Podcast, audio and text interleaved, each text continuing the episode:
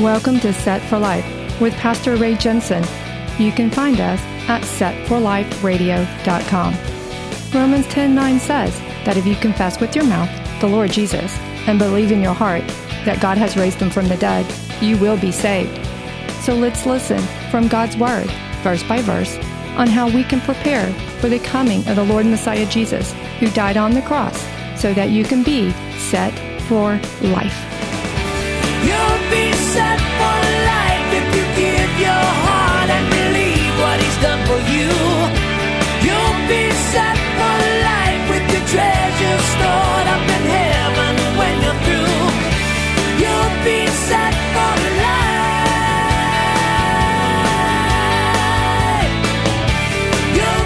Look at what Josiah is doing here.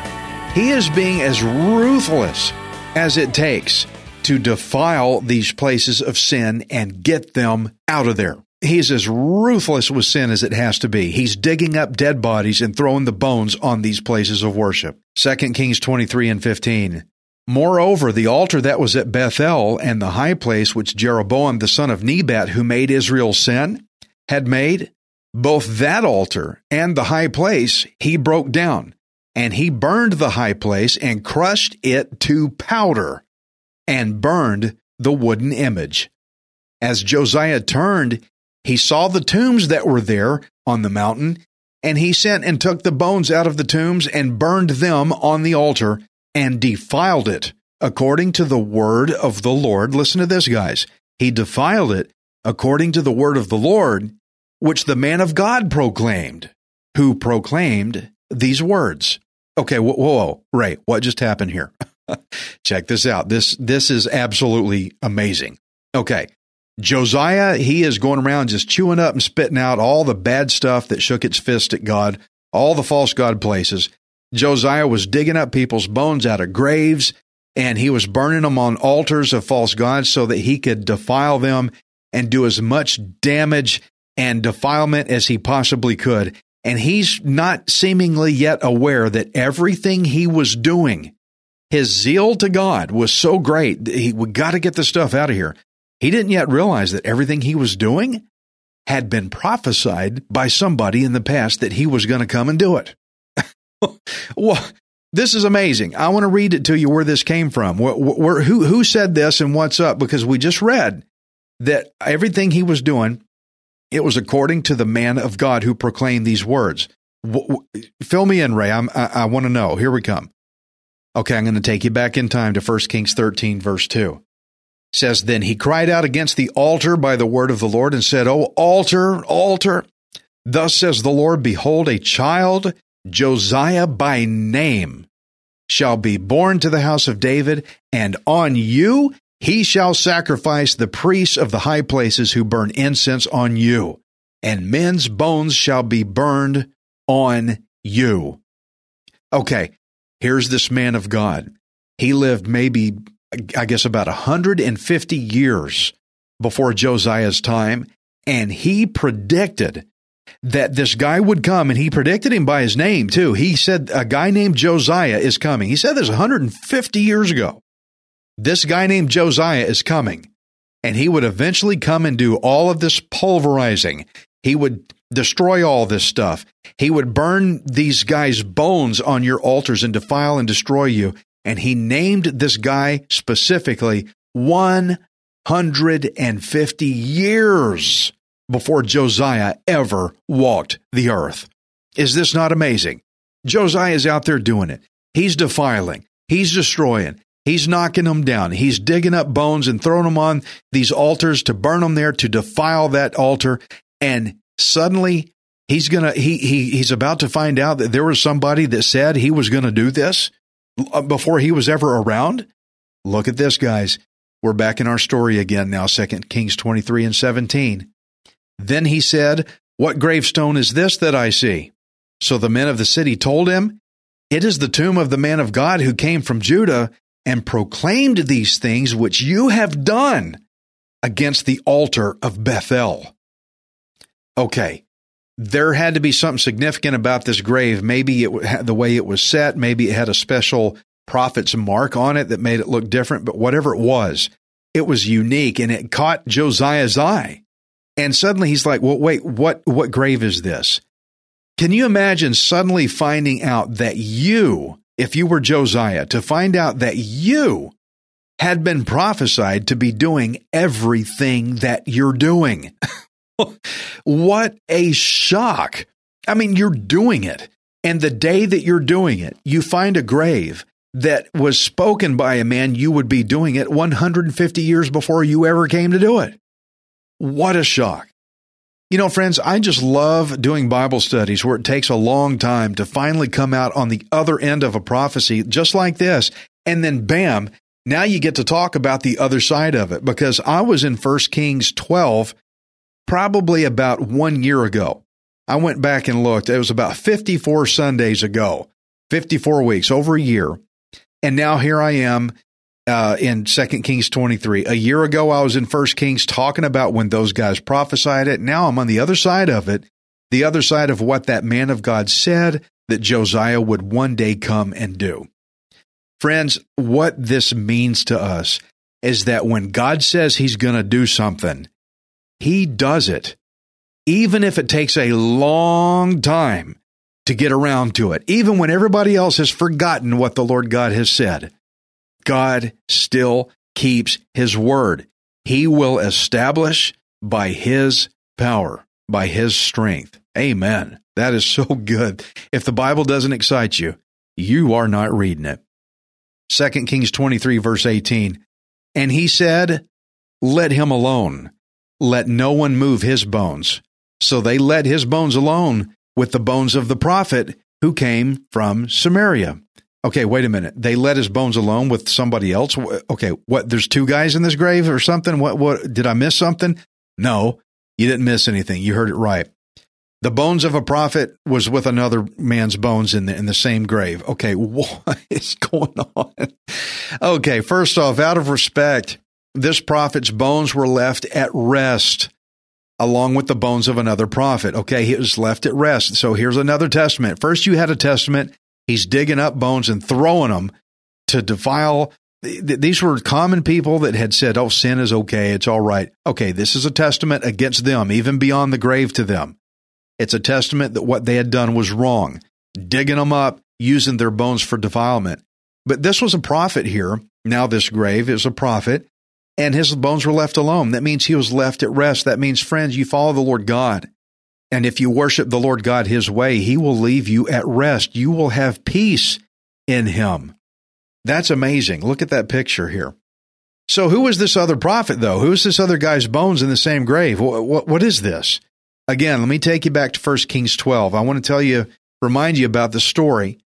When all this Baal false god worship was just starting up, God sent a prophet to warn Israel not to do this. And God, if you remember, he told this prophet don't stay. Don't eat anything while you're there in the land. Don't go out of the land the same way you came in. When you go in there, you do a warning and you get out. Don't hang around. You need to get in, warn, and, and leave. Okay? And so the Lord sent a second prophet. Okay, you got your first prophet went in to do the warning, but the Lord sent a second prophet in to put this first prophet to the test to see if he would do what God told him to do. So you got the second prophet. He comes up to the first one. The first prophet already warned Israel, don't do this Baal worship. You need to stop this. This is wrong. So the second prophet went up to him. He said, Hey, why don't you come over to my house and eat something? But the first prophet said, I can't. God told me not to. I can't do that. But the second prophet pushed on him. And so he finally gave in and he disobeyed the Lord's instructions. And so what happened was the Lord sent a lion to kill the first prophet because he didn't do what he told him to do. Now, I know this sounds absurd. but What's going on? I mean, you can read this for yourself in 1 Kings 13. But why did God do this? Why did God kill his own prophet? First off, God knew that all eyes were going to be on this first prophet. The whole nation was operating in disobedience to God. They were serving Baal, false gods, all this stuff was terrible, okay? And if they saw that God's own prophet would disobey, then it would only make things worse. Why would his warning hold up? Hey, these false gods, it's not good. You need to stop that. You need to get right back with the Lord. Why should they listen to that message if God's own prophet won't even obey God. Okay? So what the Lord did, he sent a second measure, a second level of, of test here. He sent a second prophet to test him. Okay, so either the first prophet is going to give the warning to Israel and obey and get out like God told him to, and that would make the message would be nice and clear to the Israelites, but if he disobeyed, then God would have to judge that first prophet so that the warning message would be extra clear. The people would see, hey, God's own prophet disobeyed and he he he judged his own prophet. What do you think he's going to do to us if we don't stop it uh, worshiping Baal? We need to cut it out. So you can see that God put multiple layers of warning into his message so that Israel would hear it. And so when the first prophet disobeyed and he he didn't do what God said. He was killed for his disobedience. This is when the second prophet stepped in and he said this in 1 Kings 13:31. So it was after he had buried him that he spoke to his sons saying, "When I am dead, bury me in the tomb where the man of God is buried, lay my bones beside his bones."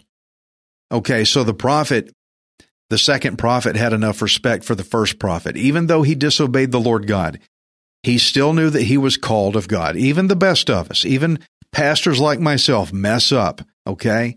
Now, the second prophet was sent to test him. That was part of the job he was given to do, but he still had respect for the man.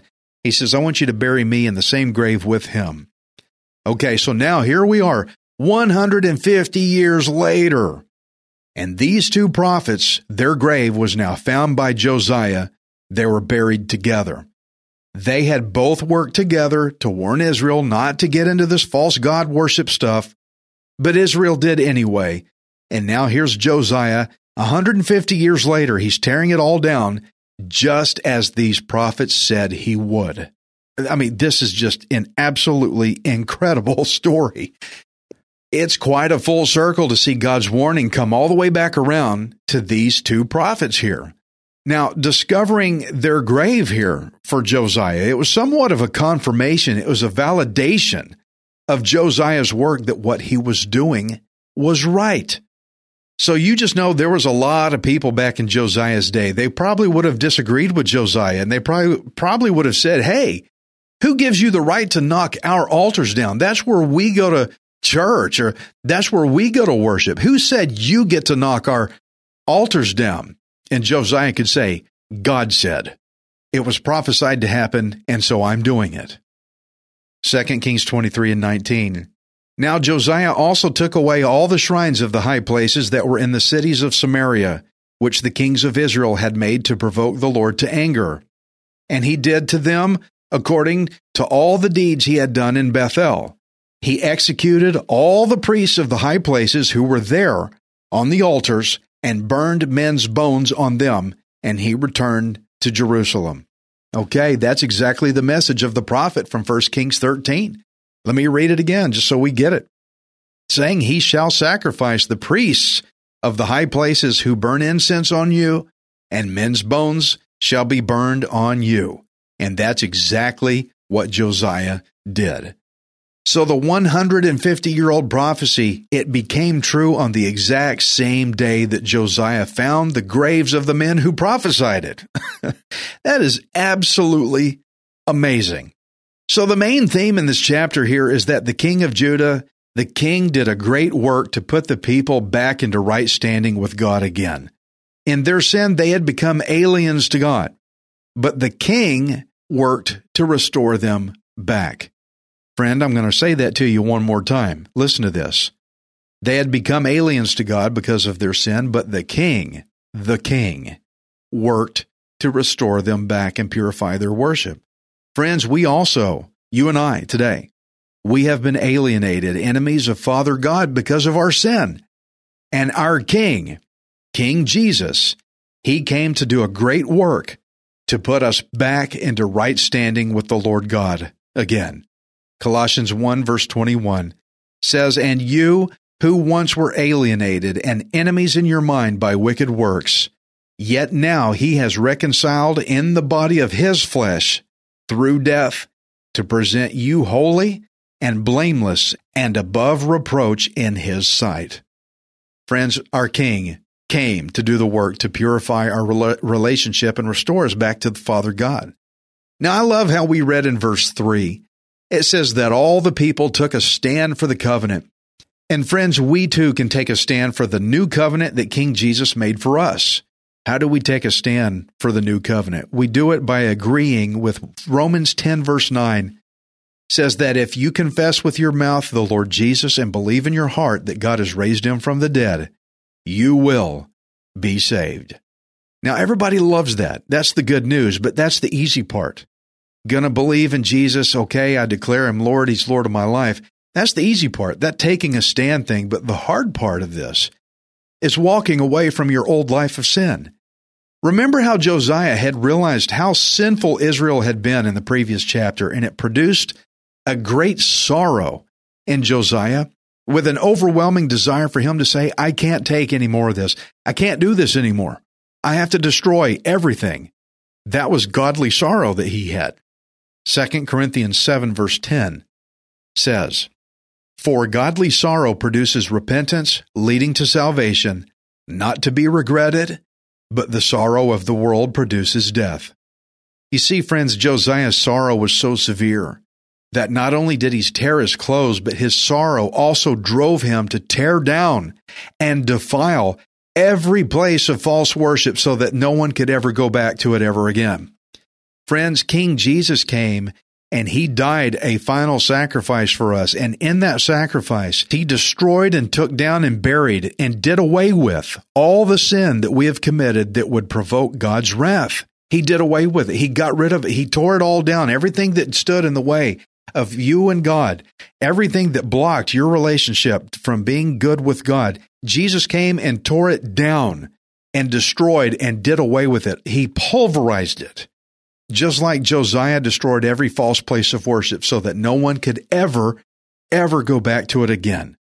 Ezekiel 18, verse 21 says, But if a wicked man turns from all his sins which he has committed, keeps all my statutes, and does what is lawful and right, he shall surely live, he shall not die. Friends, sin kills. Sin produces death. But repentance, when you put it together with obedience, friends, that is life. And now you know why Josiah got as ruthless as it took to destroy and defile these places. He got as barbaric and as extreme as he had to get with sin to get rid of it so that nobody could ever have a way to, to get corrupted by it again, so that no one could go back to it again. Jesus said in Matthew 18, verse 9, similar thing. He said, And if your eye causes you to sin, pluck it out and cast it from you. It is better for you to enter into life with one eye rather than having two eyes to be cast into hell fire. Now that's pretty extreme stuff. But Jesus was saying we need to get as ruthless with sin as it takes to get it gone. Gouge it out and destroy it and not just get it out of there, but throw it away. That means get as much distance between you and that sin as you can to get it gone. Pulverize it so that it can never corrupt you again. You need to get not just away from it. Don't just set it down and walk away. Don't just leave that bottle on the cabinet. You need to take that bottle outside and break it, shatter it, destroy it, sweep it up, throw it in the garbage, have it shipped away, get it gone. Some of y'all wonder why your life stinks, why there's a smell aroma to it, why it smells so bad. Because you're sweeping trash under the rug. You need to take it in a garbage bag and take it out of the house and burn it so that you can never come back to it again. You need to get it gone. You know, there's there's too many people that are just saying, "Oh, Jesus save me, Jesus save me," and keeping it just at that, but they're not repenting. They're not destroying and defiling their former places of worship. Jesus came to do that for us, but you're not letting Jesus have that part. You're saying, Jesus, I just want you to save me, but I want to stay in my old places of worship. I want to stay in my old place of worshiping drugs, uh, sexual relationships.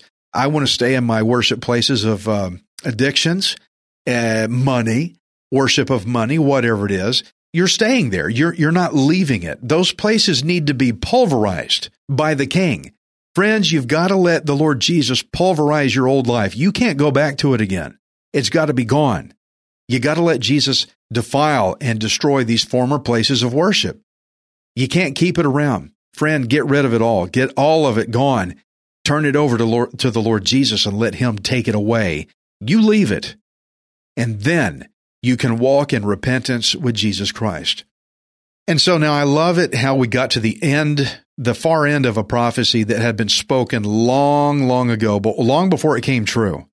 And friends, I want to show you another prophecy that was once spoken. And if you will repent and follow Jesus, you're going to get to see the other side of its fulfillment. I was in 1 Kings 12 about over a year ago, and we just now got to the other end of seeing that fulfilled prophecy of finding the graves of those two prophets that said Josiah would be doing this. We got to the other side of this prophecy. How amazing. But here comes another one that you get to be part of. Jeremiah 23, verse 5 says, Behold, the days are coming, says the Lord, that I will raise to David a branch of righteousness. A king shall reign and prosper and execute judgment and righteousness in the earth. Friends, this was spoken thousands of years ago. And I'm telling you, it's going to be fulfilled because Jesus is going to come back again. Jesus is going to come back again. He's going to be that branch of righteousness. He's going to reign and prosper in all the earth, and you're going to get to see it. But it was said a long time ago by men who have long been in the grave. But friends, we get to see the other side of it when it gets here. Jesus is coming back. King Jesus is coming back. Now, I don't have any pillars to stand next to that means he will establish or by God's strength, but I do have the word of the Lord God.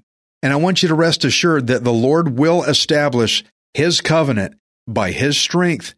And you're going to get to see the other side of that prophecy when Jesus comes back, when that is fulfilled. If you will pulverize your old life and let and walk away, let the Lord destroy and take it away from you, kill you, essentially. You got to die on the cross with him. Crucified with Christ means you die with him. Okay. You can't do what you used to do anymore. You got to be new and walk in newness of life with Jesus. I always say if you hate your life, give it to Jesus. He'll give you a new one. Friends, we the church, we need to restore true worship back to the Lord. Just like Josiah did to restore true worship, we need to worship the Lord God the way he wants it. Do you want that? Follow me in prayer. Father God, forgive me. I have sinned. I have violated your law, and I know that sin produces death, and I should be eternally condemned for it. But thank you that you died on the cross for me, and you took the penalty for my sin in my place, so that upon belief in you, I declare you as my Lord, and I believe you are raised again, that I will be saved. For all who call upon the Lord shall be saved. And Lord, you established that covenant by your ability, by your strength, by your establishment, you've made that covenant true for me. I accept it. Thank you for that gift. My old life is gone. Pulverize it, destroy it, that I can never go back to it again because I don't want it anymore. My sin has produced sorrow in me, and I'm sorry, God. Forgive me. I walk with you now in newness of life. Thank you for saving me, Lord Jesus. Amen. If you just prayed that prayer, God's word says you're saved. Isn't that good news? That's the gospel of Jesus Christ. You are not worthless, you are priceless. Messiah Jesus died on the cross to redeem you so that you can be set for life.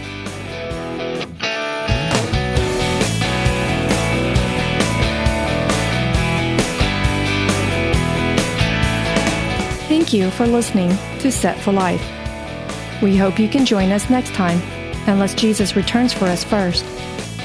Set for Life is the radio ministry of Pastor Ray Jensen. We invite you to subscribe to our podcast at setforliferadio.com. Hi, this is Ray Jensen. Thank you for giving me the opportunity to encourage you in God's Word. If the Bible doesn't excite you, then you're not reading it. I want you to remember that you are not worthless, you are priceless. Messiah Jesus died on the cross to redeem you so that you can be set